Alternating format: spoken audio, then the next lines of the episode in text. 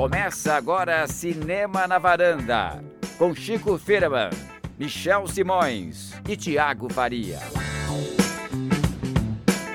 Varandeiras e varandeiros, começando uma cena na varanda, sou o Michel Simões, episódio de hoje meu 199. E o título do Thiago Faria é Papa Dom Pitch. Maravilhoso, né? Que belo título.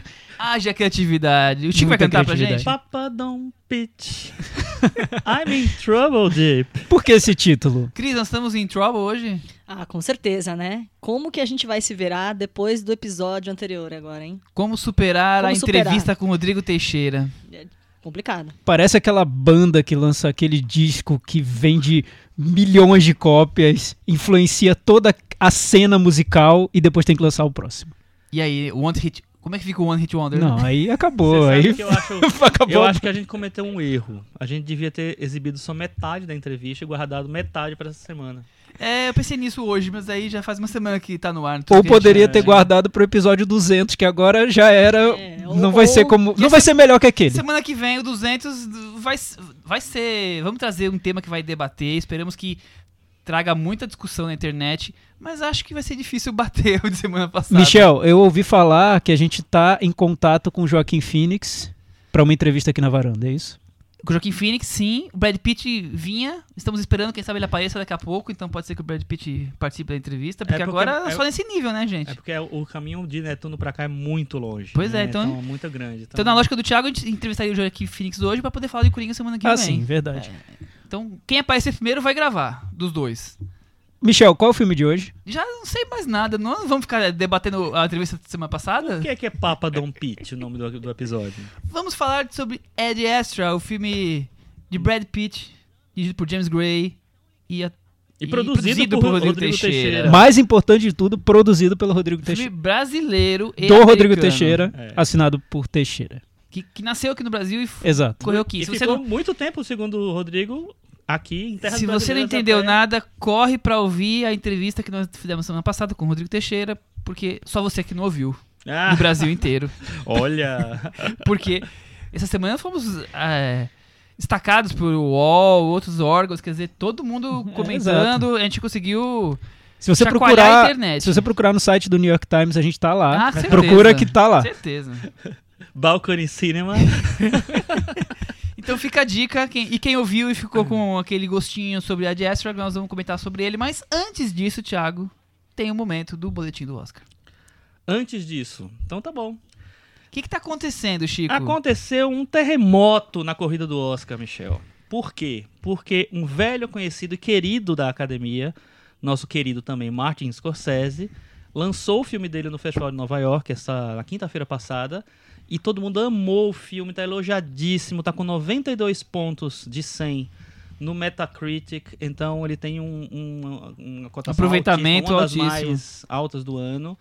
É, muitos elogios para o Martin Scorsese, para o filme, para o, o Robert De Niro, para o Joe Pesci, para o Al Pacino. O negócio tá impressionante, assim. Já falam em 11, 12 indicações pro Oscar. Então, ele veio chacoalhando, já entrou em todas as listas, né? Todo mundo já tá apostando no, no, no irlandês, inclusive para ganhar. Porque esse ano ela tava meio tumultuada, ninguém sabia dizer quem. Até agora ninguém sabia quem era o frontrunner mesmo, né? Algumas pessoas falavam do Era uma vez em Hollywood, a gente chegou a citar aqui que ele meio que saiu na frente, porque o Tarantino é um diretor experiente e tal. É, nunca ganhou um Oscar de, de direção de filme. E também falamos do História de Casamento, do Baumbach, também super elogiado, que pode é, ter tipo cinco, cinco indicações da, no- na- na- Nas no- principais, nas né? principais, né? É, mas o irlandês chegou, é um filme do Martin Scorsese, é um filme americano, uma história real, é máfia, tem é, o, o, o, o Al Pacino faz o Hoffa, então eu acho que tem elementos ali muito muito apetitosos para a academia. Ele chegou e eu acho que agora ele é o frontrunner, sim. Tem poucos filmes que faltam estrear ainda. Ah, tem né? alguns ainda pra estrear? Tem, tem o Bombshell, que é com a Charlize Theron, Nicole Kidman e, e esqueci a outra menina, a Margot Robbie. Tem também o Cats, né? Que é essa é uma das coisas mais esperadas do ano. O Thiago tá Tem ansioso. Eu o tô 19 esperando. é, tem o 1917 do Sam Mendes, que é de guerra, né? Da Primeira Guerra, então tem chances. E tem o filme da Greta Gerwig, O Adoráveis Mulheres, né? Então são, acho que são os principais. Um- talvez tenha mais algumas, um, mas esses acho que são os, os principais que podem dar uma balançada. aí. Ô, Chico, Thiago, só- já, já fechou a conta? Eu, eu o acho melhor que já, filme? mas eu tenho uma dúvida sobre Ah, o sim. irlandês, só pra colocar aqui um pouco de drama na, na nossa conversa. Temperinho. Chico, vamos lá. Temos dois pontos aí no irlandês que me deixam em dúvida sobre esse favoritismo dele no Oscar. O primeiro, a duração, é um filme de três horas e meia. Isso. Não é tão comum, Três né? horas e filme de três horas e meia lá no Oscar. Se bem que o Oscar tem essa- esse histórico de filmes longos, Poderoso Chefão e tudo mais, Aham. mas é um filme bem longo. E o segundo é que é um filme da Netflix. Será que esse ano, depois do que aconteceu com Roma no ano passado, quer dizer, no início do ano, o Oscar finalmente vai se render à Netflix, dar um prêmio Então, principal pra eles? acho que tem duas coisas aí. A Netflix deu uma baixada de bola naquela coisa de, né, de não lançar os filmes no cinema, então eles já têm um lançamento um pouco maior no cinema. Eles já meio que se renderam um pouquinho a isso. Eles sabem que eles têm o Martin Scorsese, o filme novo do Martin Scorsese na mão. Então, é, é um produto, não dá pra você, você jogar fora, né? É um produto que dá pra você vender muito bem. É, fora isso, eu acho assim, o ano passado a gente tinha um filme, era o favorito do ano, né? Durante muito tempo. É, pra- mas era um filme preto e branco, é, dirigido por um mexicano, falado em espanhol. A gente- agora a gente tem um filme americano, dirigido pelo Martin Scorsese, Com todas as inglês, estrelas das antigas. com todas as estrelas do Martin Scorsese e o Al Pacino ainda. Então eu acho que é, agora talvez fique meio irresistível. É, Mas eu vamos acho que o ver. Scorsese vai engolir esse. Você tá apostando nele, Michel? Ah, ainda é cedo, né? Mas eh, já ganhou. Já ganhou. eu, eu não sei, eu, te- eu tenho minhas dúvidas. já- Ainda mais depois do que aconteceu com Green Book, corrida do Oscar pra mim é, é um mistério. Não dá pra apostar logo Mas uma coisa de que, cara. que, geralmente acontece quando tem um, um- um prêmio bem, vamos dizer assim, retrógrado, como o do ano passado, é que o, o- no ano seguinte eles botam uma coisa um pouco mais cinéfila, um pouco mais é, celebrada. Eles se arrependem e- tentam corrigir é isso. Exatamente. Vamos ver Vamos se vai aguardar. acontecer, mas eu acho que a possibilidade é grande. Algum rumor de o filme passar no Brasil em cinema? Porque eu já li hoje manchete em que Portugal não vai passar. Então, eu não vi nada disso, não sei exatamente. Por- em- até porque a, a- o IMDB estava dando uma data errada. Ele estava dando data de lançamento no Brasil, inclusive, e na Netflix, é, é a data do, da estreia do filme no Festival de Nova York. Então, tava tudo meio bagunçado. é, acho aí. que 27 ou 29 de novembro na Netflix. Uma coisa assim, últimos É. dias de novembro. Eu acho, então, que vai. Não sei exatamente quando é, como é que vai ser. Não- Mas é bem capaz de eles fazerem, né? Eles fizeram com Roma, não vão fazer com o filme do Martin Scorsese. Eu acho muito difícil. Acho que deve ter algum tipo de lançamento assim. Talvez até maior do que o Roma. Vamos ver. Vamos aguardar. Vamos aguardar. Acho que o, o, o burburinho vai ser grande, assim. Enfim. É, o irlandês se junta ao Era Uma Vez em Hollywood. O Jojo Rabbit continua bem cotado para concorrer. O História de Casamento. O Parasite, né, que o nosso querido Thiago já assistiu. E a gente vai assistir em breve. Vamos ver. Em breve. É, ele também está cotado para concorrer a melhor filme. Tem gente que acha que ele vai concorrer à direção também. Vamos ver, né? Seria meio, meio eh, estranho pro Oscar, mas pode acontecer. E é isso. Aí os outros, né? Enfim, esses são os principais, na verdade. E uma coisa que aconteceu essa semana também é que um outro ator entrou na corrida de. A, a corrida de autor tá muito tumultuada. A gente falou já sobre isso algumas vezes. Mas entrou um outro nome de um filme, inclusive da Netflix também, que tá bombando, que se chama Ed Murphy. Ele Ed faz um Murphy? filme chamado Dolemite Is My Name. E tá elogiadíssimo, dizendo que ele tá incrível, um dos melhores papéis da vida dele e tal. A gente lembra que em Dreamgirls, né, ele era o favorito para ganhar, terminou, não esqueci quem para quem ele perdeu. Mas, assim, é- era um, tinha uma, uma comoção ali para premiar o Ed Murphy. Eles gostam muito dessa coisa de do ator que, né, sempre foi meio deixado para lá, é, voltar sendo premiado anos depois. E o Ed Murphy tá aí. Só que tá muito difícil entrar nessa corrida, né? Porque tem Joaquin Phoenix, tem Leonardo DiCaprio, tem o Adam Driver, tem o Jonathan Price, tem. Al Pacino, Robert De Niro. Robert De Niro, com certeza eu acho que entra, viu? Acho muito difícil ele num filme do Martin Scorsese, elogiadíssimo do jeito que tá, não entrar. Muito bem. Mas é isso, tá pegando fogo, Oscar. Vamos partir então para para as estrelas depois desse fogo, Cris? Bora. Ed West arruma as estrelas. Filme dirigido pelo James Gray, um diretor de 50 anos nova-iorquino. Já Eu- tem 50 anos James 50 Gray? anos, eu descobri que ele é descendente de judeus ucranianos. Olha Curioso, só, né? Judeus ucranianos. É, falamos sobre James Gray, um pouco sobre a carreira dele, quando falamos sobre Z, Cidade Proibida. Perdida. Perdida, né? Perdida. No episódio no 77, A Princesa Amazona e o Explorador da Amazônia. Nossa, É, foi um com- título- com Mulher Com, Maravilha. com Mulher Maravilha. Quer dizer, não chega, não chega a Papa Dom Pete, mas é um título curioso, Papa né? Dom Pete é um dos melhores títulos de todos os tempos da varanda, mas tudo bem. Esse Pra é o- quem não pegou a referência, né? Vai que, ninguém- que é uma pessoa da nova geração, vamos dizer assim. Papa Dom Pete é uma referência a Papa Dom Preach, um dos grandes sucessos da Madonna. Né? Muito Madonna é, pra quem não sabe quem é a Madonna, a Madonna é a, a Lady Gaga, a Beyoncé. a Beyoncé dos anos 80 80. e 90, sei lá, 2000, não sei. O Thiago está aqui. Muitas referências, né, no Muitas nosso podcast. A Madonna é isso mesmo que o Thiago É, é isso falou? aí. E a gente tem referências, a gente explica as nossas referências. A gente não deixa no ar. Não, Deixa, aqui- tem que explicar. Vamos, aqui tem que inclu- incluir. a É inclusivo, todos, né? exato. Inclusivo, exatamente. Bom, o, o James Gray é o sétimo longa dele. É... Começou com Little Odessa, Caminho Sem Volta, Os Donos da Noite, Amantes, Era Uma Vez em Nova York, e depois usei A Cidade Perdida, até chegar agora em Ad Astra. Só pra recapitular, a Varanda gosta de cinema de James Gray? Ah, gosta muito, né? Nós somos fãs do James Gray, não é isso, Michel? A gente até falou na entrevista com o Rodrigo Teixeira que enquanto ele trocava zap lá com, Com o James o próprio. Gray, a gente aqui tenso, Acho que- sem saber o que fazer, vale pra onde falar correr. que a gente não comentou, pra quem só ouve o podcast e não acompanha as redes sociais, o programa inteiro o Rodrigo Teixeira trocou o WhatsApp com o James Gray. É. A gente comentou, sim. Eu não lembro se ele falou A gente áudio. comentou, mas assim, as pessoas não acreditaram, mas foi verdade. Foi verdade, foi verdade. O Rodrigo simplesmente não, não, só não quis compartilhar com a gente o contato do James Gray, mas tudo bem, né? Aí fica pra próxima. Falar que a Cris foi atrás dos hackers de Araraquara, mas não deu certo. Por enquanto presos. ainda não rolou. Então, e aí, Chico, e você? Eu sou um grande fã, assim, tem filmes do James Gray que eu acho que foram meus, meus favoritos da- dos anos deles. O, o Amantes foi meu, meu filme favorito de 2008 ou 2009, que ele foi lançado no Brasil.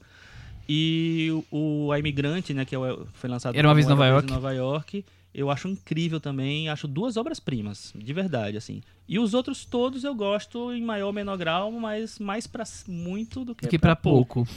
é, o, eu acho que teve uma, uma virada do James Gray nos últimos tempos, né? Eu acho que desde o Era Vez em Nova York, ele que sempre foi um cineasta muito muito intimista tal, ele te- é, cresceu um pouco. Ele cresceu no sentido assim, ele faz um filme mais épico com Era uma Vez em Nova York, mas era um, mas é um, um épico James Gray ainda.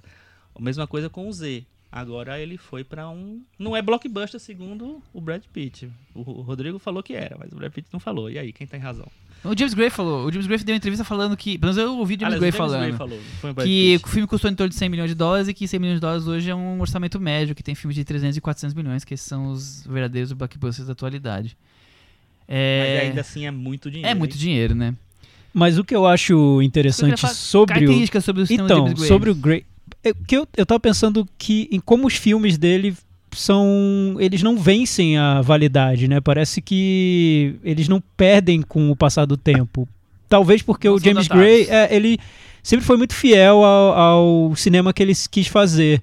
Eu lembro há um tempo, quando ele lançou Era uma Vez em Nova York, O Amantes, ele dava entrevista e defendia um cinema mais clássico, com narrativa densa, personagens muito bem desenvolvidos. Ele nunca gostou muito de um cinema pós-moderno, fragmentado e nada muito simbólico. Ele é um diretor que defende essa narrativa clássica como uma narrativa que ainda tem, tem po- pode provocar grande efeito é, no público. Então, é, seja qual ah, correntes à parte, correntes cinematográficas à parte, tendências e tudo mais, o James Gray sempre foi fiel a- ao olhar que ele tinha. Então, talvez por isso os filmes tenham durado tanto. O que eu acho curioso, primeiro, eu me espanta muito a- esse classicismo e esse refinamento com que ele é, se no- ficou notório assim no cinema dele, né?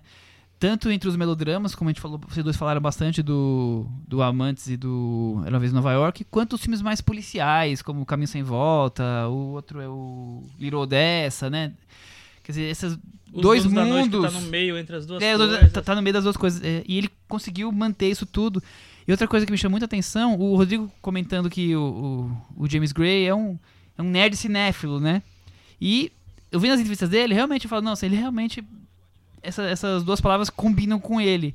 Mas os filmes dele, eu não, eu não vejo muito isso. Eu vejo essa coisa muito apurada do cinema independente, mais próximo até de um caçavetes, assim, do que um, um mundo que, que, o, que as questões nerds sejam importantes, referências. É, É, mas- Pelo contrário, ele tem uma coisa que, que se aprofunda.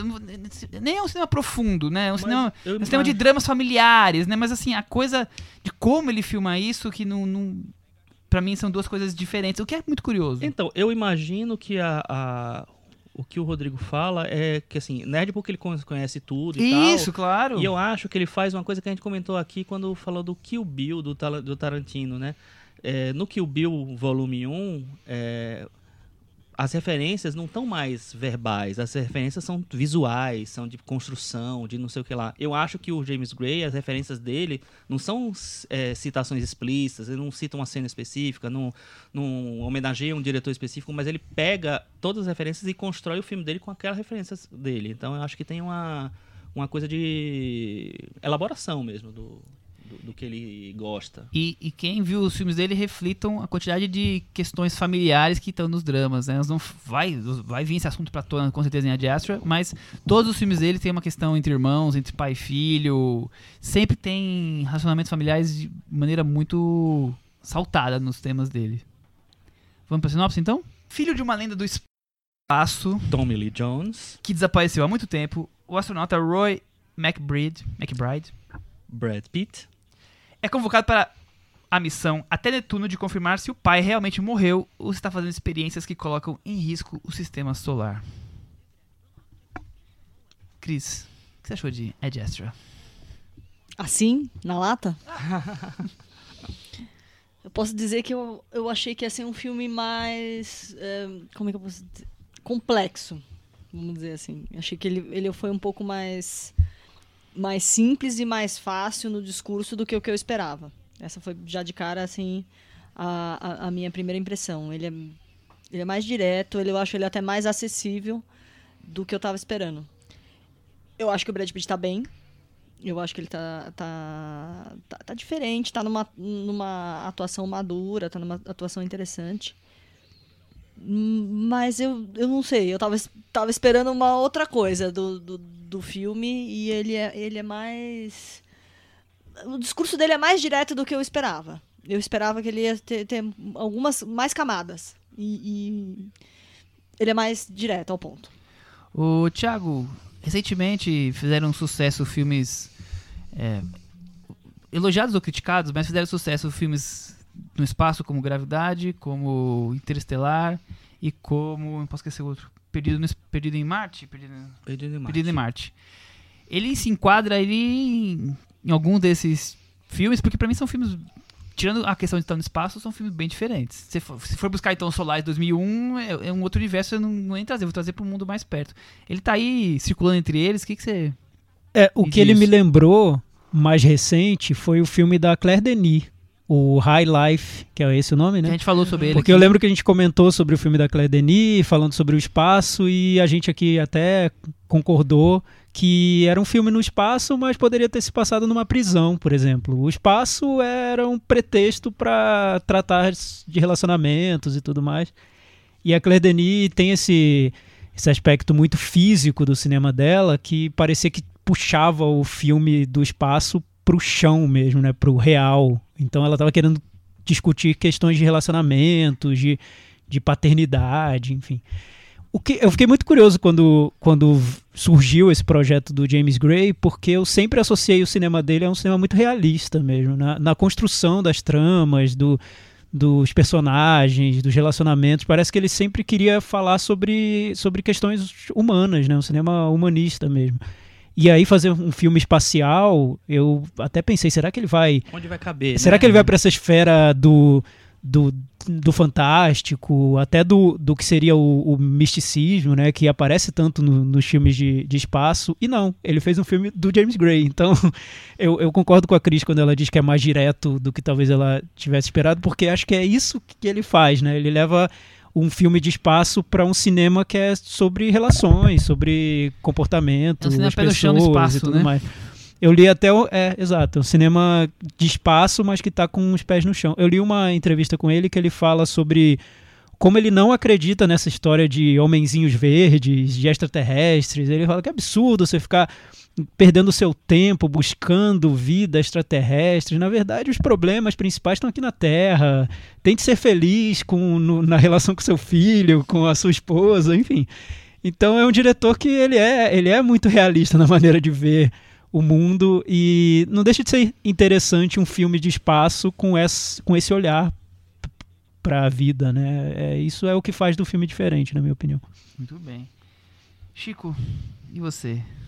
Então, a primeira vez que eu vi, eu vi duas vezes. Eu vi, inclusive hoje, né? O dia que a gente gravou, eu revi que eu queria tirar umas dúvidas sobre os meus verdadeiros sentimentos em relação ao filme.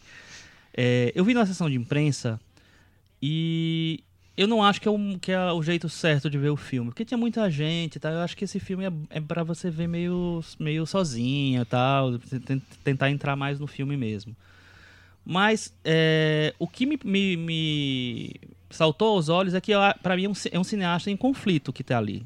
É um cineasta que tem muitas características, que fez as suas histórias sozinha, construiu o seu cinema e tal, e que pela primeira vez ele tem que lidar com um grande orçamento, com um estúdio por trás, uma coisa, é, uma indústria ali, um mega astro. Então eu fiquei pensando assim, nossa, o filme realmente assim é, deve ter sido um mega esforço do James Gray para poder se adaptar, adaptar o cinema dele, porque ele é um cineasta que tem muitas marcas, muitas características e tal. É, tudo que o Thiago falou, que você falou, que a Cris falou, né, que é, existe assim, é, tem, mu tem muitas camadas os, os, os, filmes dele, nesse é um, é um filme mais direto, como a Cris falou. É, o humanismo tá lá, ele tem que trazer isso para um, um, um, cinema que tem que vender ingressos também. Então eu vi um cineasta em conflito ali. É, que conseguiu, acho que, trazer muita coisa interessante, mas que outras coisas, não sei se eles ficaram tão, é, tão plenas assim na tela. É um cineasta em conflito, mas também é um personagem em conflito? Sim, totalmente. Porque é um personagem que tem uma. Inicialmente, depois a gente discute mais, mas inicialmente tem uma relação com o pai como um grande herói. Ele é um grande herói nacional, digamos assim, né, americano, porque ele é um dos principais astronautas de todos os tempos, aí o filme conta no começo. Mas ao mesmo tempo. Do lado do Buzz Aldrin. Exatamente. mas ao mesmo tempo ele não. O pai é, focou na carreira e por isso se afastou do filho, então fica essa relação de admiração, mas ao mesmo tempo de não convívio. E a relação do Brad Pitt com a sua vida também é, é uma relação muito parecida com a que o pai teve. Então eu, eu acho que, que ali tem um personagem em conflito interessante que, que o filme traz. Em entrevistas, eu, o James Gray comenta que. Vou até pegar a palavra aqui. Que é um filme sobre estar sozinho. E aí você pode entender como estar sozinho no universo, até porque ele vai fazer viagens espaciais e vai ficar ali muito tempo. Mas não é. Acho que, eu acho que ele não é só isso. O Brad Pitt, esse personagem, esse papel, também é uma pessoa que convive com o sozinho e se expressa até pelos olhares e tudo mais. E estar sozinho é um, é um estado. É, em alguns momentos parece vegetativo, mas em muitos momentos é um estado normal, um estado pleno da vida dele. E isso me, me deixa um personagem muito. muito conflito, muita dúvida, porque como tem essa relação tão carinhosa com o pai e, e tem aí vários questionamentos sobre se o pai está vivo se não está, se está fazendo alguma coisa, se não, certa errada. E ele tá sempre com, aquele, aquela visão heróica de um pai que o, praticamente o, o, abandonou, né? Então eu acho isso muito rico no filme. Mas eu concordo com a Cris, e eu não esperava nada diferente, que é um filme com discurso direto. Estou falando sobre espaço, estou falando sobre uma relação pai e não, não tem essa questão mística, como o Thiago falou, não tem nenhuma para mim é inconcebível você querer comparar esse filme com 2001 ou com Solaris, porque tirando a questão de estar no espaço, não tem mais nada a ver, porque o filme não quer ser filosófico, o filme não quer buscar significado e está tratando uma, Talvez uma relação. filosófico na relação É, humanista. eu acho que filosófico é. sim. O é. que eu não vejo é muito esse lado místico mesmo. Exato, é, é, como se ele bloqueasse isso do filme, não existe. Não, então nem vamos discutir. Ele nega. Sempre que, que, isso é levado, ele nega, né? Sempre que, que, se traz essa, essa coisa, essa possibilidade da vida em outro planeta ou quando tem alguma coisa de religião, porque tem algumas coisas de religião, outros personagens rezam ou falam alguma coisa, porque Deus, porque não sei o que lá. é, astronautas, inclusive. Só que o Brad Pitt, ele meio que lida com aquilo com. Que bobagem. É, então tem, tem E eu, eu acho super interessante quando eu, eu, eu li as entrevistas, perceber que o diretor tem esse discurso mesmo. Ele defende de um jeito muito direto também na maneira como ele vende o filme. Ele é Ele, ele não precisava É. tá- estar vendendo desse jeito, mas ele, ele é um cara que tem esse. Ele fez um filme de espaço para negar filmes de espaço, né? Vários muito espaço, muito é. curioso como, por que ele decidiu fazer esse projeto. Mas eu queria só voltar ao que o Chico disse, que eu achei muito legal falar sobre esse o processo de criar um filme tão caro e tão grande.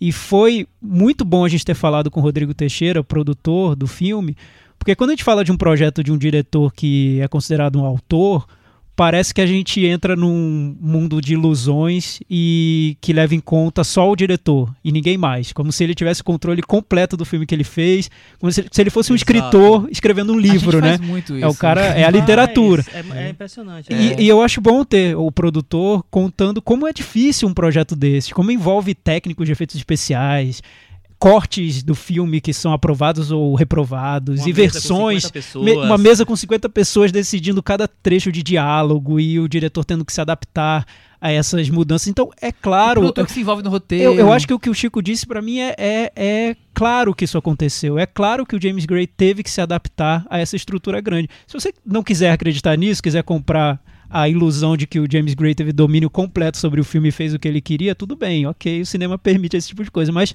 eu acho muito mais plausível ver um projeto grande como esse como um projeto de mais entrar em acordo do que defender um olhar radical e pessoal, enfim.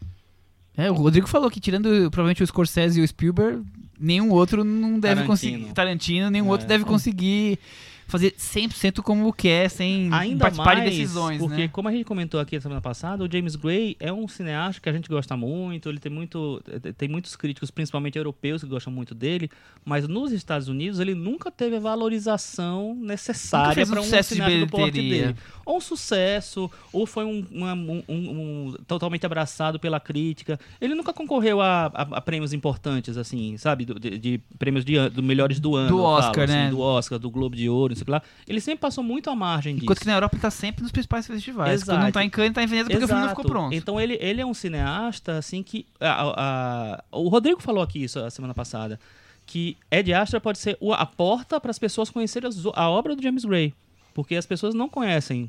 Assim, não é um cineasta que, que as pessoas conhecem de Até aqui no verdade. Brasil. sabe? Até aqui no Aqui Brasil. no Brasil as pessoas não conhecem os filmes dele, quase. Exatamente. Mas uma coisa que eu ia falar é o seguinte: quando eu revi o filme hoje, e aí tentando buscar realmente se- o que é que eu gostei, o que é que eu não gostei no filme, eu, eu enxerguei o filme. Aí, assim, é uma, é uma construção minha a partir da, da minha experiência com o filme. Não acho que foi, eh, foi consciente nem inconsciente do, do, do James Gray quando ele foi fazer o filme, enfim.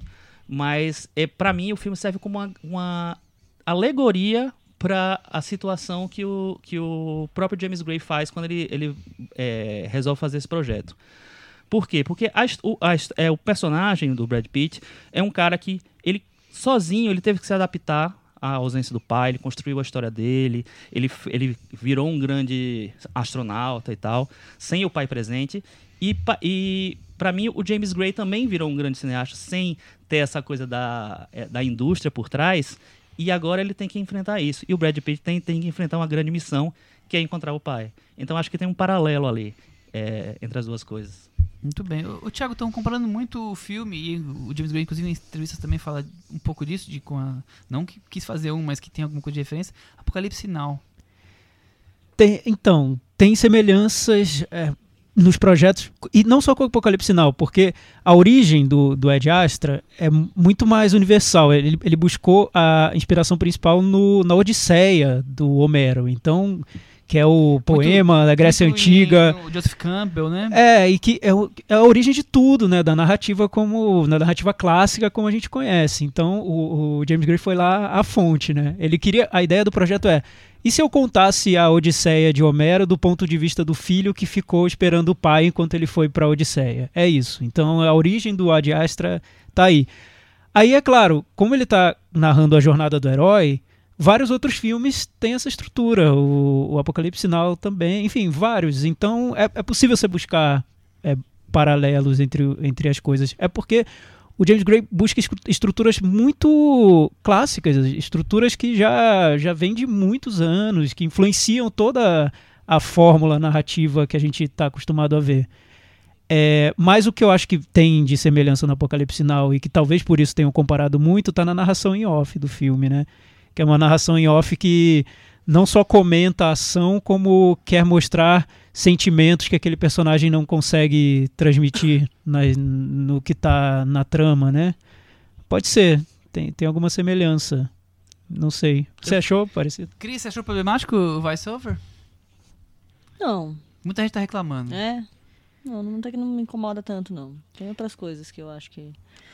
Vamos segurar para outras coisas. Então. É, é porque a gente volta a essa ideia do. A, gente- a gente volta. Então vamos lá. Que a gente volta a essa ideia do filme em conf- do di- diretor em conflito, personagem em conflito. Me parece, só chegando ao ponto o elefante no meio da sala, que acho que é a questão principal do Uhum. Ad Astra, me parece que são dois filmes brigando ali entre eles. Claro, isso superficialmente, dá pra gente analisar mais profundamente, mas você tem um filme de ação, uma aventura espacial, que tem cenas de perseguição de. de Não chega a ser um space carros. opera, mas. É uma, uma aventura no espaço. É, nem acho que seria Space Opera, Não, é é. aventura Não, espacial. não. É até quase uma estrutura de filme B mesmo, né? Tem uma, uma aventura no espaço. Uhum. Eu E paralelamente- a quantidade de cenas de ação que o filme É, tem. tem, É, cenas tem- de ação, tem suspense, tem, tem, enfim, tem terror, tem é uma aventura espacial.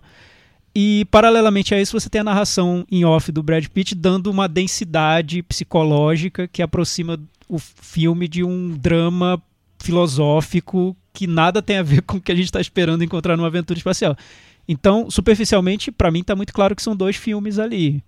É, em conflito. Talvez, eu, eu já vi elogios de pessoas que viram isso como proposital. Assim, ah, como o Brad Pitt está em conflito, o filme também está. é, ó, minha genial. opinião também é essa. Então, eu vejo dois filmes brigando, um filme que tem mais o perfil de estúdio e um filme que tem mais o perfil do James Gray. E o interessante é ver como ele concilia as coisas ou não. Enfim, o James Gray é um diretor muito pragmático, então eu tô dando um olhar também pragmático pro filme dele. Mas eu vejo duas, do- dois filmes ali dentro. É, eu me incomodei bastante com a, a narração em off. Eu geralmente eu não me incomodo com narração em off, com voice-over. Eu acho que eu gosto até, é, desde os filmes no ar, eu sempre gostei. Eu sempre, sempre achei que, enfim, se você souber usar, você é, dá uma valorizada no seu material. Nesse filme, eu acho que é muito. É, é quase um, sei lá, um objetivo didático que tem essa, essa narração, que é tipo assim, mostrar o que ele está sentindo, mostrar o que ele está pensando para as próximas coisas. Então, então é, situar esse personagem que talvez não, não é, sei lá, não esteja sendo situado para um grande público é, nas, nas cenas mesmo, nas, nas ações mesmo. Então, é, eu gosto muito mais, por exemplo, quando ele vai fazer a, a avaliação psicológica dele, porque ele está falando com uma, Uma máquina. uma máquina que seja, mas ele está falando sobre ele, do que ele está divagando. Me lembrou muito, aí vamos voltar a uma polêmica, me lembrou muito nessas cenas de divagação, que ele vai, lembra da mulher, lembra da família, lembra dele criança, que tem muitas imagens assim produzidas, me lembrou muito uma estratégia de montagem que tem nos filmes do Terrence Malick. É, de, sei lá, divagar e poetizar a, a memória, a dor, a coisa íntima.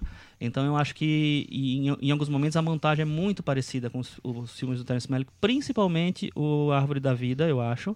É, graças a Deus não chega no nível dos últimos dois que que Graças a Deus. dilui muito assim. Não, sério, porque na Árvore da Vida eu acho Cadê que o, ca- o, o presidente, candidato a presidente lá, como chamava? O cabo Daciolo pra É. discutir aqui. Eu acho que tem que, que tem na, na Árvore da Vida é um, é um outro filme que é um filme em conflito, né? Existe uma parte que é muito bem resolvida, que eu acho que é a parte do Brad Pitt no filme, né? Aquele momento. Adoro isso. E a parte filme. do Champagne eu já acho muito mal resolvida. Eu acho que é uma, uma parte que ele não consegue lidar com aquela coisa metafísica, com aquela coisa espiritual. E muitas vezes as imagens ficam parecendo que é uns vídeos de autoajuda. É, por sorte, né, né, no, no Ed Astra, eu acho que eles conseguem. Eles têm uma, uma- essa pegada desses clipes meio Terrence Malick, mas da parte boa, eu acho. É, mas isso me incomodou mesmo assim, porque eu acho que tem uma tentativa de poetizar que não precisava. Porque, como a Cris falou, o Brad Pitt está muito bem. Eu acho, para mim, é uma das grandes interpretações, talvez a melhor dele dramática. Assim. Eu gosto muito dele como ator de comédia, Bastardos Inglórios, Queime Depois de Ler, Snatch. Eu acho que ele tem grandes performances de comédia. Mas dramático, eu nunca vi ele nesse nível. Eu acho, acho ele sabe, seguro, forte e tal. E as cenas em que ele tem essa, que tá mais sensível, que ele tem, ou que ele fala com o pai, que ele grava a mensagem pro pai, que ele faz o teste psicológico lá, eu acho que ele tá muito bem. É, tá muito bem mesmo. Então eu acho que isso já daria para mim o, o, a, é, o peso necessário para deixar o, o, o, sei lá, o filme atrativo e, e, fácil, na verdade. Assim, não é um filme difícil. É, não seria um filme difícil se fosse só isso. Então, para mim, sobra essa narração em off. Sobra, não precisa. Engraçado, porque eu não gosto de, normalmente de narração em off, normalmente eu reclamo. E essa eu achei necessária. Porque é um personagem que consegue controlar até os batimentos cardíacos, tem um número lá. 80. Que, 80, quer dizer, um, um, um personagem que vai passar 80% do filme sozinho. E como é que você fala alguma coisa sobre esse personagem que que a expressão dele é ficar sem expressão. Você precisa trazer algum alguma, um mecanismo e eu achei que o, o voiceover foi uma solução possível. Então, é curioso isso, porque eu não gosto e achei que esse filme, ele.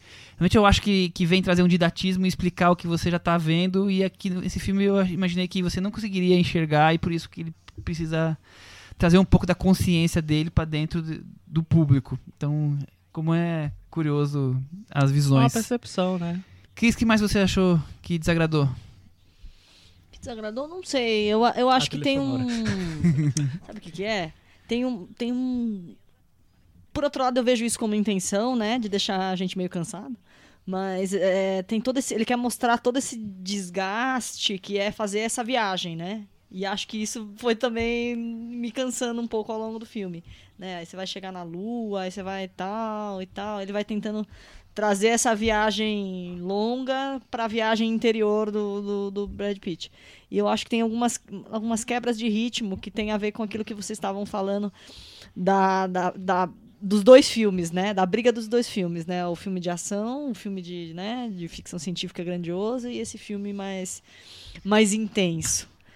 E, então, não sei, tem alguns momentos que, que, eu, que eu senti mais esse, esse descompasso e que eu não, não sei lá, não, não tava lá tão dentro no filme. É, e não sei, né? O Tommy Jones, coitado, sempre ficou pra vilão, né? Sempre ficou pra, pra, pra aquilo, né? Pra demonizado, tadinho. Eu. Vamos pegar um pouco do gancho da Cris. Eu adoro as três cenas de ação. Vou, vou chamar de três cenas de ação. É, a, a, perseguição na lua, a cena de terror, que não vou entrar em detalhes para não estragar é nada, e a cena de luta no espaço que o plano vai abrindo assim e vai se afastando do, do que está acontecendo. Eu achei as cenas incríveis. É curioso porque são cenas de ação em, em câmera lenta quase. Tem gente é. que vai brincar que pode falar que é quase a sensação do Carry dirigindo, mas é porque o espaço te dá no, te dá uma velocidade diferente, né? E ele consegue muito bem colocar isso. Eu também vi em entrevista eh, ele falando que foi tipo um pé no saco fazer gravações pela questão, esqueci é o termo, pela questão de não ter gravidade. Ele ficava falando como é que o, o, o filme Gravidade conseguiu ser filmado com isso, porque é super difícil. Mas eu achei as três cenas incríveis, lindas, assim, fiquei bem fascinado por, por elas. O, o diretor de fotografia, é, que é, é uma, uma, inclusive um dos maiores elogios do filme é, é a fotografia, é o Hoyt van Hoytema, que é um, um, um, diretor de fotografia que desde o Deixa Ela Entrar, que ele, que ele fez, ele vem marcando espaço no, no cinema com as construções muito bonitas. O filme eu acho muito bonito visualmente, assim. É, hoje é engraçado, na, na revisão, é, hoje eu achei até mais bonito do que eu tinha achado na primeira vez. É, aquela, aquela cena inicial do Brad Pitt na estação espacial, não é uma estação espacial, sei lá, um, aquele negócio lá que tem a explosão e tal, é muito bonita, é muito bem, bem, bem filmada ali eu acho que uma das qualidades do filme é como, é como ele mantém, mantém essa, essa, esse cuidado com a imagem o filme inteiro. Do, do a última cena que aparece o Brad Pitt numa, na, espaço, na aeronave, eu acho incrível. Não vou falar detalhes porque é spoiler, mas eu acho assim tão simples e tão. Pra mim disse muita coisa. Sim, eu acho que falta elogiar, né, o filme por isso, por ser muito bem dirigido. O James Gray é realmente. Eu, eu sigo achando uh, esse filme. Se, se tivesse só esse. existido só esse filme, já daria pra ter visto como temos ali um diretor que tem o controle total do, do que ele está fazendo, que compõe cada plano pensando na, na imagem que está ali com ele. Ele tem um realismo que é muito curioso porque ele quer criar realismo até numa cena de perseguição na Lua, né? Eu, eu li que ele usou imagens de alta resolução reais para compor a cena de ação na Lua, enfim. é. E, e como ele mostra a estação espacial lunar toda ali já ocupada por símbolos do capitalismo. É é interessante como ele cria esse ambiente. É, é um, é um diretor que ele não se contenta só em contar uma trama, mas também em criar todo esse universo de uma maneira bem detalhista. Nisso, acho que o filme é muito bom.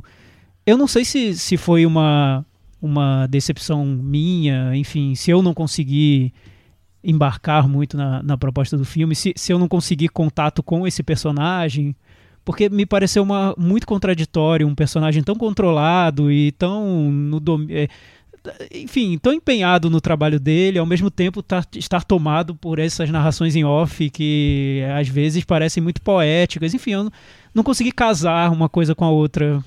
Enfim, eu, eu acho que é possível existir um personagem assim complexo desse jeito, mas Pra mim sempre parecia que tinha o diretor comentando dentro da cabeça do personagem. O personagem fazendo uma coisa e o diretor lá falando dentro da cabeça dele. E os É. 50 caras na- da reunião. É, e os 50 caras da reunião e o Terence Malick e o, o Scorsese e todo mundo lá dentro. E essa história de um filme de espaço que é que mostra essa, essa aventura do espaço, essa exploração de um outro ambiente, sem e um filme assim sem o desejo de exploração, sem essa esse deslumbramento de você descobrir outros mundos, isso pra mim eu não consegui também me conectar com essa com esse olhar muito realista, muito pragmático para um filme espacial. Ele quis trazer uma coisa como o espaço já como rotina, né? É, Total. exato. O que eu achei É. interessante e depois foi me, me, me cansando um pouco, porque aquela coisa de você saber, puta, ele ainda vai ter que passar por um lugar, É. por esse estágio, por esse estágio, mas ele quis isso, né? Tipo, Lua é uma ponte aérea, imagina se o seu Um voo disse comercial. Como é que é ser isso? É, vamos te colocar num voo comercial, você é astronauta, mas vamos te colocar Natasha num voo comercial. Lyonne trabalha em Marte. É. Isso, ele, ele quis, ele quis fazer isso, né? Tipo, né, dar como. É uma forma de se criar, né? Uma, uma ficção mesmo. Assim. Já eu gostei. Eu acho que, que ele, Pra mim, ele, ele tenta não ser óbvio, né? né, Nessa coisa do de, de- de, sei lá, Fazer o que ninguém fez, do né? espaço. Não, não, Nesse nessa ponto. coisa do, do- da ficção científica mesmo. Eu acho que ele tenta não ser óbvio e ficar, sei lá, deslumbrado pelo espaço, não sei o quê. Eu acho que ele, que ele quis mostrar uma, uma pessoa desiludida mesmo. Ele tá indo, ele vai ter que encontrar o pai, não sabe direito qual é a situação, como, como é que, como é que, que Que, as é o, coisas que é o grande herói dele. qual- então, eu, eu até ia comentar o negócio do grande herói. É um grande herói, eu acho mais ou menos. Eu acho que tem uma coisa assim. Eu acho que ele passa a ideia de que ele é o grande herói. Só que no fundo ele tem a Ah, cê- mágoa dele, Por que isso eu é acho que ele acha que ele é um filho da puta né? também. É, mas assim, o grande herói na profissão. Mas o que eu falo é o seguinte, assim, eu acho que ele tenta. é, que essa visão do cara desiludido, do cara que meio que, sabe, tem tanto problema que ele. Ainda agora arrumaram um problema maior ainda pra ele. é, que ele, ele, sei lá, não consegue administrar os sentimentos, as relações dele, tem ele que focar tudo no trabalho, tudo é, é tão cerebral. é, eu acho que a essa visão ela contamina o filme. É- é- o cara ele contamina essa a- é, a, a visão que o filme tem, num bom sentido, eu acho. É, porque assim, não é uma ficção científica deslumbrada realmente com o espaço, como o Thiago falou. É, Não, eu, é um nem, filme- nem. É porque acho que talvez tenha sido mal entendido. Eu não digo deslumbrado com o espaço, mas com o ato de explorar, com as possibilidades da exploração científica, enfim. Descobrir outros Eu- povos. Eu não outros- vejo outros isso em planetas. nada no Não, filme, nem no James Gray, nem que no personagem, nem nada. E como aquele falou, é como se já tivesse dominado, É, né? O espaço exato. foi dominado pelos, pelos Favas terráqueos. contadas. É. Espaço é favas contadas. Não, e é como a gente você, falou é, que, que o James Gray não, É, não exato, então, exato. Da, da E- e- e isso- extraterrestre. É, isso, isso para mim, eu não acho que seja um problema no filme. Pelo contrário, é uma, uma, uma opção. É que pra mim foi dif- difícil o esforço de criar empatia por essa visão. Hoje eu já, tomando um pouco de distanciamento do filme, eu já consigo entender que veio da cabeça do James Gray, o James Gray pensa assim, possivelmente são assuntos que não interessam a ele, totalmente diferente da maneira como eu, Tiago, vejo e tudo bem. É, eu vou respeitar, vou tentar criar uma relação de empatia com um diretor que vê assim. Claro que eu me identifico muito mais com o que o Kubrick fez no 2001, que é um cara que estava tão fascinado ali pela ciência, pelas inovações da época e por tudo que poderia acontecer, que ele mergulhou naquilo de tal maneira que daí veio 2001, como ele foi feito. O, o filme do James Gray eu vejo como um filme em que essas possibilidades estão fechadas, são portas fechadas e ele usa o, a estrutura de um filme de espaço para refletir sobre questões que poderiam estar num filme sobre um, um sujeito indo para a Amazônia explorar, é poderia estar sobre é, você comparar com o filme da Claire Denis. Exato, é isso. Nossa, só está no espaço, mas poderia estar aqui, né? Eu É. acho que tem, tem uma cena pra mim que é bem É boba. ficção científica, mais Levada. ficção e menos científica. É. Tem uma cena pra mim que assim, ela não é, tem grande relevância no contexto do filme, mas que eu acho que ele ela mostra muito quem é o personagem do Brad Pitt, quem é o James Gray, e eu acho que ele a- serve de metáfora para o que o James Gray estava sentindo fazendo um, um filme com tanta responsabilidade e tal.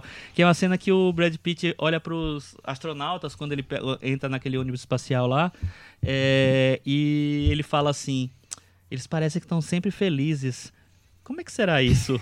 Sabe? Eu ele acho que nunca tá feliz, né? porque ele nunca tá feliz, ele tem muito problema, e pra mim o James Gray também não tá tão feliz e confortável fazendo aquele filme que tem tanta coisa pra ele, sabe? Tanta conta pra ele pagar. Então eu acho que Quem tem. paga é o Rodrigo. É, pô, é verdade. Mas assim, tem- ele tem que dar o, dar o, dar o retorno, né? E eu, aí eu acho que sempre tem uma. uma sei lá, um, um certo pessimismo do, do personagem é, que toma conta do filme, porque o personagem é assim. Ele tem essa coisa mais dura, mais pesada. mesmo. Então, aí trago agora a discussão, porque eu levantei antes de começar a falar sobre o filme, que é sobre os temas da carreira dele. É, felicidade pessoal versus manter a estabilidade familiar.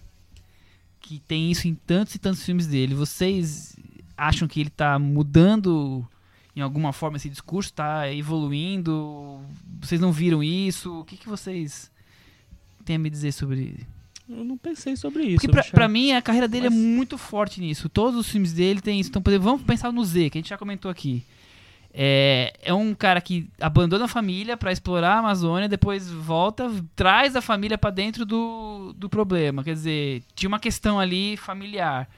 É, tem um filme que tem dois irmãos, um policial e um bandido, e tem toda uma questão, e o, e o pai é policial, e no final das contas o, o que é bandido que protege o pai. Então, na, no Amantes, o, o Joaquim Fênix é um cara que tentou suicidar, tem toda uma relação complexa com a mãe e acaba conhecendo uma outra garota aí que não é bem recebida porque ele quer que a mãe quer que namora a- uma outra garota. Quer dizer, tá sempre essa relação entre você tem, os personagens têm sempre que escolher entre vou fazer a opção pela família ou vou fazer a opção do que eu quero como pessoa para minha felicidade e abandonar a família. E cada filme tem um desses mas, lados. mas então, eu, eu, eu a concordo. Liv Tyler, porque- por exemplo, tá abandonada nesse Eu filme. Tem aparições totalmente, minúsculas. Mas, mas o. É, realmente, a Liv Tyler, acho que. Podia ser qualquer né? pessoa, não Liv Tyler. Mas o, o que você fala sobre. Eu, eu concordo, isso tá em todos os filmes dele. O que, eu me, o que eu pergunto e questiono é se nesse Ad Astra isso não tá, não tá tão. não tá quase óbvio. Desculpa, perdão, você excluído de todas as listas de cinema. Falar óbvio. É, Talvez explícito demais, porque é um filme. direto. É, porque é um filme sobre um, um astronauta que tá indo é, encontrar o pai, chega lá, tem uma revelação sobre o pai, ele precisa resolver aquela questão e ele resolve da maneira, acho que é mais explícito que isso, eu não consigo imaginar. Enfim, Mas acho que o discurso tá muito claro, né? mas antes ele seguia os passos do pai. Com relação nessa relação, ele, ele privilegiava a carreira do que a família. Tanto que a Liv Tyler aparece uma vez ou outra e ele está lá sempre, É. no espaço, não teve filhos, quer dizer... Mas nós somos reféns das nossas histórias. Sim, sem dúvida. É, Então- e, e o engraçado é que eu, eu nem, nem eh, posso interpretar essa análise como simplista, porque eu li em entrevistas e o James Gray faz essa análise. Eu acho que ele é um diretor que é muito direto no que ele quer falar, né? É que Sempre, Talvez a gente tá num direto. ponto da vida que a gente acha isso simplista. Eu, assistindo ao filme, quando terminou, eu pensei, nossa, é isso? Ele fez tudo isso pra me passar essa lição, que é a vida, o mais importante são as relações, né? Que, que bom, bom saber, né? Interessante. Eu querendo ver um filme de espaço e vi o que eu sempre vejo. É, é, que bom, legal. Talvez seja isso, né? E, e acho que por isso, voltando ao que a gente começou a falar, talvez por isso os filmes dele não fiquem datados. Da mesma maneira como, sei lá, um Felicidade Não Se Compra, do Frank Capra, não está datado, porque o que ele quer transmitir é universal, é temporal, serve para ontem, para hoje, para amanhã. A de Astra também, né? Porque a mensagem é um filme de Natal, né? Porque a mensagem é cuide da pessoa é, com quem você tá, da sua família, de quem você ama, não vai ficar É um pensando filme no de espaço. Natal. É quase isso. E, e eu acho que tem um, um tom até otimista na maneira como ele se amarra ali, que talvez não tenha em outros filmes do James Gray. Então, pra mim, a, a ce- a cena final, eu acho que é uma imposição do estúdio. Não é possível que o James Gray pensou naquilo. Eu, acho que é otimista. E eu li em entrevistas Eu que ele também. diz que é um filme otimista. Também então, não gosto da cena final, eu preferia que terminasse um Eu também, antes. eu- Mas eu quem acho sou- que tem Outro dia duas eu quase apanhei que eu mandei cortar uma cena do Tarantino brincando Não, as pessoas não, quase não, me mataram. Michel, não Então, quem mande eu cortar, não mande cortar. Eu mando. Eu, As pessoas Aliás, eu queria, queria deixar claro pra quem tá ouvindo que o que eu tô falando de negativo no filme, na verdade, é um problema meu e não do filme. Sabe que o É filme tipo tá quando você termina um namoro que o problema tá comigo e não com o filme, então tá comigo, não tá tá com o filme. Bastante por aí, um viu? filme? Então a gente namora filmes, né, Chico, geralmente. Cris, você quer comentar Verdade. alguma coisa? Não, que, enfim, que mais uma observação, vocês falaram que lembraram muito do Árvore da Vida, eu lembrei do Clint Eastwood, né? Aquela hora que aparece o Donald Sandler, eu falei, mas gente, vai aparecer o Clint a qualquer momento, a culpa é dele no final do filme. Porque tem essa, essa premissa do Cowboys do Espaço, né? Dessa coisa do, dos astronautas mais experientes e, enfim, que tem a sabedoria, enfim, no É, espaço. e, e É curioso você ter que- comparado com Cowboys no Espaço, porque acho que é o Clint Eastwood tem, eu acho semelhante ao James Gray, porque eles também, o- ele também é um, é um diretor que defende o cinema mais clássico, Discurso realista. direto também. Isso, direto. E o Cowboys da- do Espaço é um filme de espaço mais, mais direto também. Isso, e Aqui eu- saiu do filme já falando de Cowboy é, Espaço. não, e ter essa Olha. coisa e, e- ter essa pegada dos experi- do olhar da experiência. E sabe quem tá no co- co- Acabou de Espaço também? Tommy Lee Sim, Jones. claro. Não, é por isso que eu lembrei. Eu falei assim, gente, e mas tem o Tommy Lee. Jones e o Donald Sutherland, então é a culpa do Clint, com certeza. Muito bom. Eu achei o personagem do Adam Sandler menos é, necessário do que o voiceover, por exemplo. Não, então, mas o Donald Sutherland Ele tá só só... tá ali pra fazer uma Você explicação lembrar do Clint outra. Não, Ele então, assim, então olha, tá, o Tommy Lee já- Jones e o Donald Sutherland tá faltando só... Né? Já que fomos pro Donald Sutherland e discutimos o voiceover, a trama de aventura do filme eu acho muito fraca. Desculpa, não, é problema meu. Eu achei, filtrei como Fica muito fraco. vontade, tipo, Não, a- chegar num ponto do filme que o, em que o personagem do Brad Pitt pega uma placa de ferro e sai rumo às pedras espaciais. Não, desculpa, James Gray, mas não, não dá. É aventura espacial de quinta categoria, né? Filme B não teria feito isso. Mas tudo bem. Tá bom. o que, que você não, achou, e Cris? aí- aí, Você ó, concorda e aí, comigo? Momento, não, momento spoiler, né? Aquela hora que você dá aquele momento spoiler, o Tommy Lee Jones tem um desfecho bem parecido nos dois filmes, Cowboy do Espaço e a de Astra. Cris entregando ouro. Não, e tem, e tem, e tem, tantos detalhes do Cowboy e de tem- Espaço. e tem um determinado eu gosto momento. muito de Cowboy É, do Cowboy de Espaço. Eu acho maravilhoso também, ó. porque- Vejam Cowboy no porque- Espaço, muito bom. Porque, assim, ele, ele tem Tem umas- bons Tem personagens. bons personagens é- e o ponto de contato fora o Donald Sutherland e o Tommy Lee Jones é essa coisa de você querer contar uma outra história que não é exatamente a da ficção científica, você querer contar uma história mais existencialista, pessoal, sei lá como é que a gente quer dizer, mas você usa o espaço como cenário. Eles querem contar o Cowboys do Espaço, pra quem não viu, é uma história assim, dá um, dá um pau na máquina lá no céu, e a máquina é velha, então tem que mandar os caras que fizeram a máquina, da época da máquina, que fizeram a máquina. Então eles colocam um time de. De Astronautas sexagenários. mais experientes. Você e sabia tem um que pouco de. acho que tem um tributo a isso ali. Você sabia forma. que existe um negócio desse em bancos? Porque, assim, eles têm um sistema super complexo, atualizado e tal, não sei o que lá. Só que esse sistema complexo, ele tá suportado por um sistema mais antigo, que tá suportado por um sistema mais antigo, que está suportado lá no, no corpo por um sistema mais antigo ainda. Então tem caras super antigos, velhos, vamos dizer, que são funcionários dos bancos, pra, pra, porque eles, só eles sabem mexer naquele sistema lá do final. Quando eles morrerem, a gente vai se fuder, porque vai acabar o banco. Tudo culpa Vai do travar Cobol, tudo, viu? Não, é, é- aí eu- a hora que apareceu o Donald Sutherland, eu falei, o próximo que vai aparecer de surpresa é o Clint, eu tenho certeza. Mas aí tem uma outra surpresinha que, na minha opinião, é a melhor cena do filme. Mas talvez é a lição, terror. talvez a lição do Clint Ou é a Natasha Leone?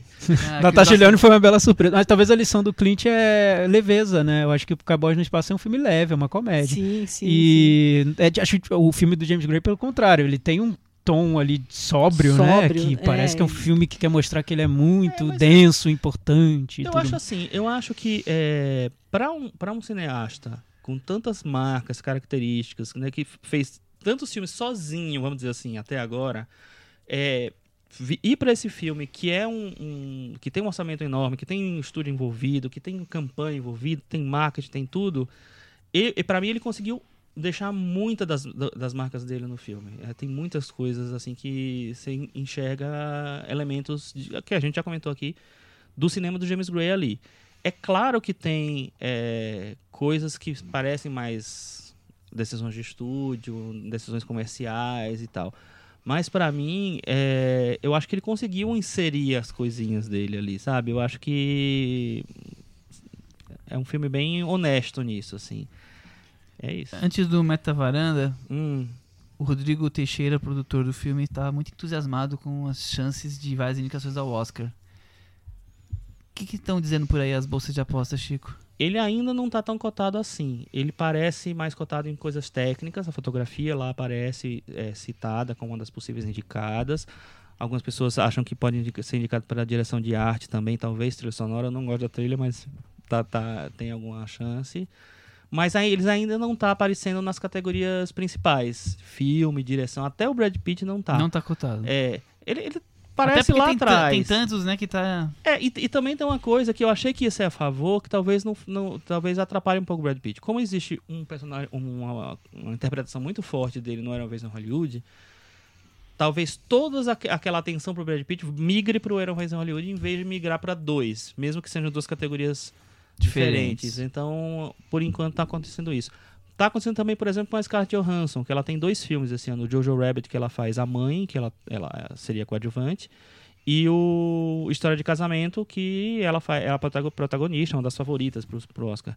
Então, o Jojo Rabbit começou a assumir é, dela, então ela tá mais cotada pelo outro.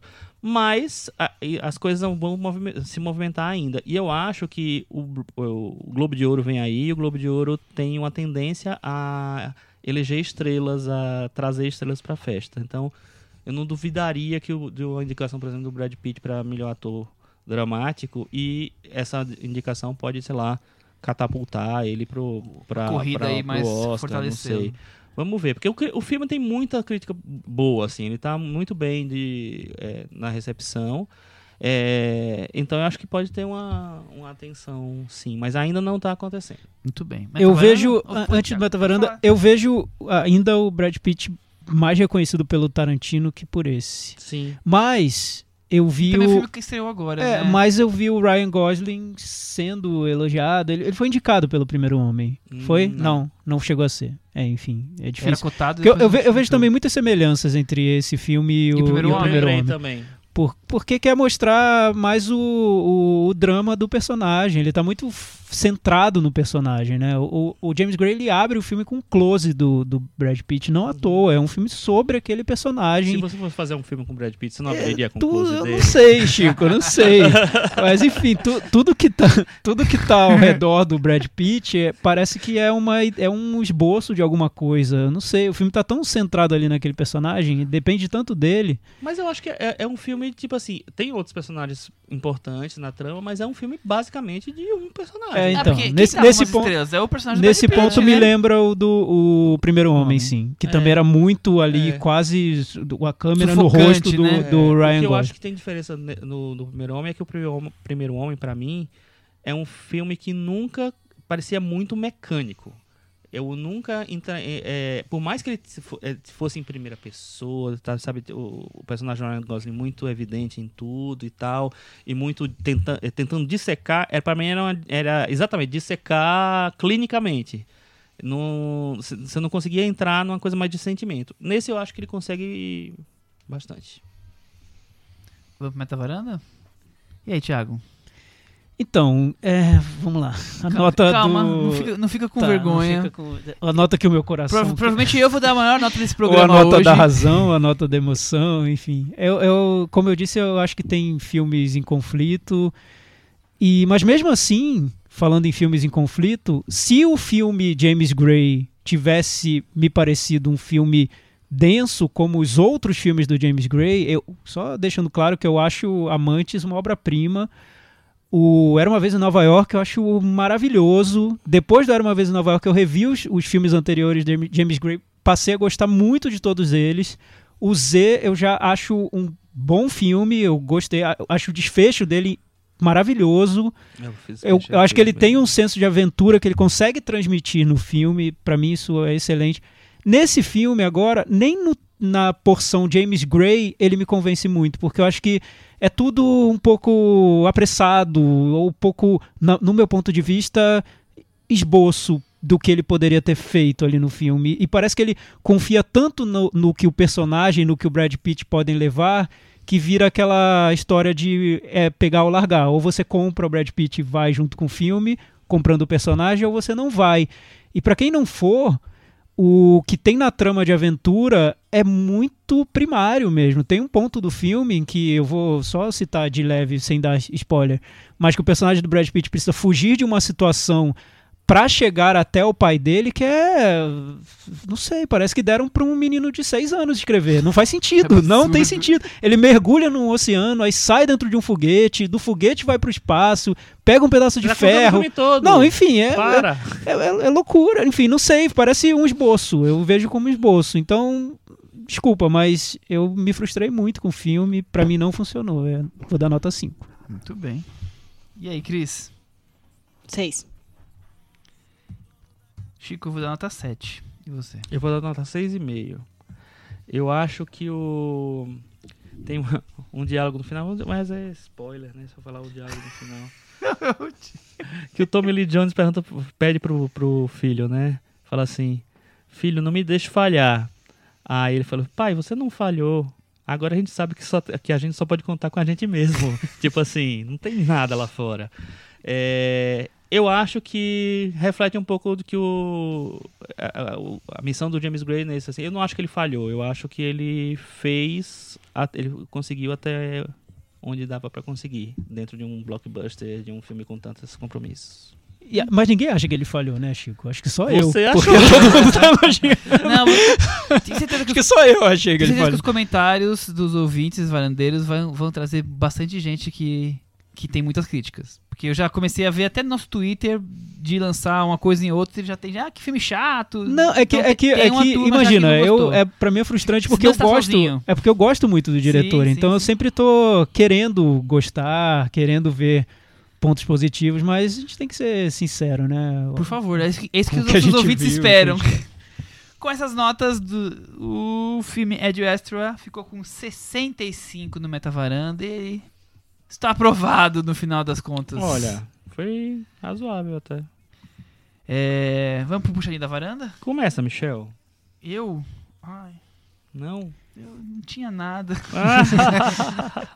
Você tem alguma coisa, Cris? Poxa, hoje eu tô meio devagar. Thiago? Então, eu vou indicar um filme. Hoje eu tô bem, bem chatinho, tá, gente? Um filme que eu vi, eu, tô não, não gostei. Eu Ah, não vai gostei tanto assim. É, mas eu acho que tem um ponto positivo muito forte e por isso vale a recomendação, vale ser visto. É um filme brasileiro que estreou essa semana, chama Sócrates. É um filme bem pequeno, dirigido pelo Alex Morato, filmado no, na Baixada Santista, com atores em grande parte amadores, enfim. É um filme bem realista sobre a- o cotidiano de um, de um jovem muito pobre que acabou de perder a mãe e está vivendo ali num, num momento em que não existe, parece que não tem solução para nada na vida dele, então é a miséria absoluta. O filme, eu, eu tenho algumas ressalvas a ele, porque acho que ele toma esse caminho do, do realismo da miséria, que é mostrar tudo de ruim que acontece com o personagem, sem dar muita opção para ele, porque na vida geralmente é isso que acontece, mas também sem abrir muito a narrativa para outras possibilidades. Mas eu acho que a atuação do Christian Malheiros, que faz o personagem principal, eu acho tão interessante como ele transmite uma expressividade para esse personagem e torna o personagem até maior do que o que o filme é, do que o que o roteiro é, que esse filme me fez pensar muito no Ed Astra. Muito, porque eu vi logo depois e eu acho que o ator no, no Sócrates traz tudo pro filme. Sem esse ator, o filme não seria nada, praticamente. O ator é o filme, é o personagem. O rosto do ator leva a dor pro personagem, dá uma densidade que o personagem talvez não tivesse com outro ator. E aí eu fiquei me perguntando, será que o Brad Pitt tá realmente tão bem assim no Ed Ah, Astra? Porque pra mim, pessoalmente, não transmitiu nada. Então, eu acho que vale a pena ver Sócrates por causa da atuação do Christian. O Christian tá na série Sintonia também, fazendo um personagem num registro bem diferente, então vale a pena ver pra entender que é um ator que tá despontando e bem interessante. Vale lembrar que esse filme nós, nós falamos bastante dele nas corridas do Oscar do ano passado, porque ele foi indicado e ganhou um prêmio de destaque no Independent Spirit. Ele, Acho ele, que tinha duas ele indicações. teve três, indicações. O Christian foi indicado para melhor ator Merecido. do ano. É, teve o, o John Cassavetes Award, que é para filme de baixo orçamento, e teve também um Someone to Watch Award, que ele venceu, que é pro Alexandre Monato, que é o diretor. Isso, Sim. isso. O, Que o é o que eu acho legal no filme é que ele tem, no meio da trama, um romance entre o, o personagem do Christian e um amigo dele. Então, é, o que eu acho, depois de ter visto o filme, é que se ele tivesse desenvolvido mais esse aspecto da trama, poderia ter sido um filme muito, muito mais rico ali na, no desenvolvimento do personagem, ter aberto um- outras possibilidades para o personagem, mas é daquele tipo de realismo que condena os personagens a uma vida É, miserável é, é e não esse- tem muita saída. Esse, esse ponto que me pega, eu acho uma um grande tragédia pouca é bobagem. Né? Não basta você acontecer isso, tem que acontecer aquilo, você tem que cair, tropeçar, cair no, no- no- na piscina, se Esse afogar. gênero- é- é- é um- Esse gênero, na, na visão do Michel, assim, é quase, são quase todos os filmes. Esse é, é bem forte nisso, mas eu acho o menino muito expressivo. Eu acho o menino te convence realmente de tudo que tá acontecendo com ele, do que tu tá sentindo, te dá desespero mesmo. Você quer ajudar. Vem aqui, vem aqui que eu vou te ajudar, porque tá difícil demais, você não tá dando sorte. E eu acho o filme muito esforçado, com muitas boas ideias, mas ainda acaba optando muito mais pela. Pelo melodrama. Melodrama não, pela essa coisa do, de explorar só as dificuldades e tinha outras coisas que ele podia ter desenvolvido mais, inclusive os outros personagens. Mas é um filme interessante, sim. Eu vou indicar um outro filme brasileiro também, que está estreando agora na quinta-feira, chama O Clube dos Canibais, do Guto Parente. É um filme de terror mesmo, é, que fala de canibais mesmo. E é, é muito interessante porque ele tem uma estrutura de filme de terror mais de baixo orçamento e tal. Tem, é, mas visualmente ele tem soluções muito legais, assim, e o trabalho de maquiagem é incrível. É, o trabalho de maquiagem é do Rodrigo Aragão, que é diretor daquela série de filmes Mangue Negro, Mata Negra, etc. É, que é um cara que trabalha com isso, então o trabalho é meio é impecável, assim. E é um filme em que o Guto tenta fazer uma leitura política, né? Ele tenta é, transformar essa coisa do, do canibal é, na classe mais abastada, vamos dizer, que devora o, o pobre, entendeu? Então tem uma relação entre uma coisa e outra que eu até preferia que fosse mais explorada no filme, mas que está presente o, o filme inteiro. Então é um filme bem interessante, que tem a estrutura de terror, que fala de política, que é uma coisa que a gente está vendo muito, né? E estreia agora na quinta-feira. Vale muito a pena, principalmente para quem é fã de terror. Muito bem. Vamos para aquele momento que a gente finaliza o programa Cantinho do ouvinte. com o Thiago Faria, que vai ter hoje três horas de duração. A gente não teve na semana passada o Cantinho do Ouvinte, mas foram lá no nosso blog, cinemanavaranda.com, e deixaram comentários. Então isso é um bom sinal, né? Todo mundo já sabe como funciona no Cantinho do Ouvinte. já- já É aprenderam o caminho, né? A gente não falou semana passada por quê? Primeiro que a entrevista com o Rodrigo foi bem longa, e segundo porque era sobre Bacurau de novo, que a gente já fez no Ah, outro sim, programa, verdade. então era ia ficar repetitivo. isso. Nessa semana, vários comentários sobre a entrevista com o Rodrigo Teixeira, é claro. Espero, aliás, Rodrigo Teixeira, que você volte à, à varanda, né? Convidadíssimo, né? Convidado, Claro. apesar desse episódio. A gente, a gente vai esconder de você esse episódio de hoje. Enfim. Mas é, a credibilidade da varanda vem daí, né? A Por gente aí, fala o que a gente pensa é e tudo mais. sincero. É, o Caio Augusto falou assim: seguinte, hoje eu só vim tecer elogios a vocês, vocês, pois hoje tive que ir no Detran resolver uma burocracia Esse comentário é maravilhoso. É maravilhoso, eu também adorei. e ouvir esse episódio enquanto aguardava o atendimento fez toda a diferença. O podcast funcionou quase como um psicotrópico que me levou numa viagem muito louca da cinefilia, enquanto o Rodrigo Teixeira contava sobre os bastidores das premiações. Parabéns pela qualidade do podcast, continuem trazendo convidados que nós adoramos.